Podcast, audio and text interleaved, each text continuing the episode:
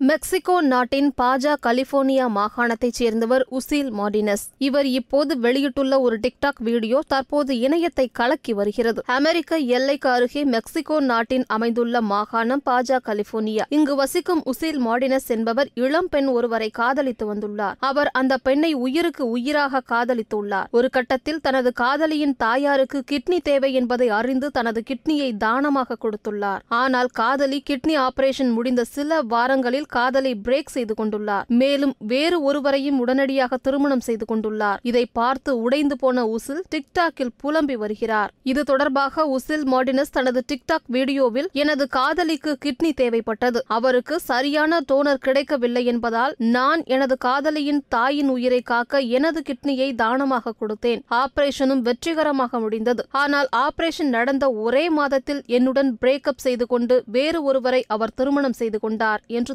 தெரிவித்திருந்தார். இந்த வீடியோ டிக்டாக்கில் வேகமாக பரவி வருகிறது. இந்த வீடியோ வெளியான சில நாட்களில் சுமார் ஒன்று புள்ளி நான்கு கோடி பேரால் இந்த வீடியோ பார்க்கப்பட்டுள்ளது.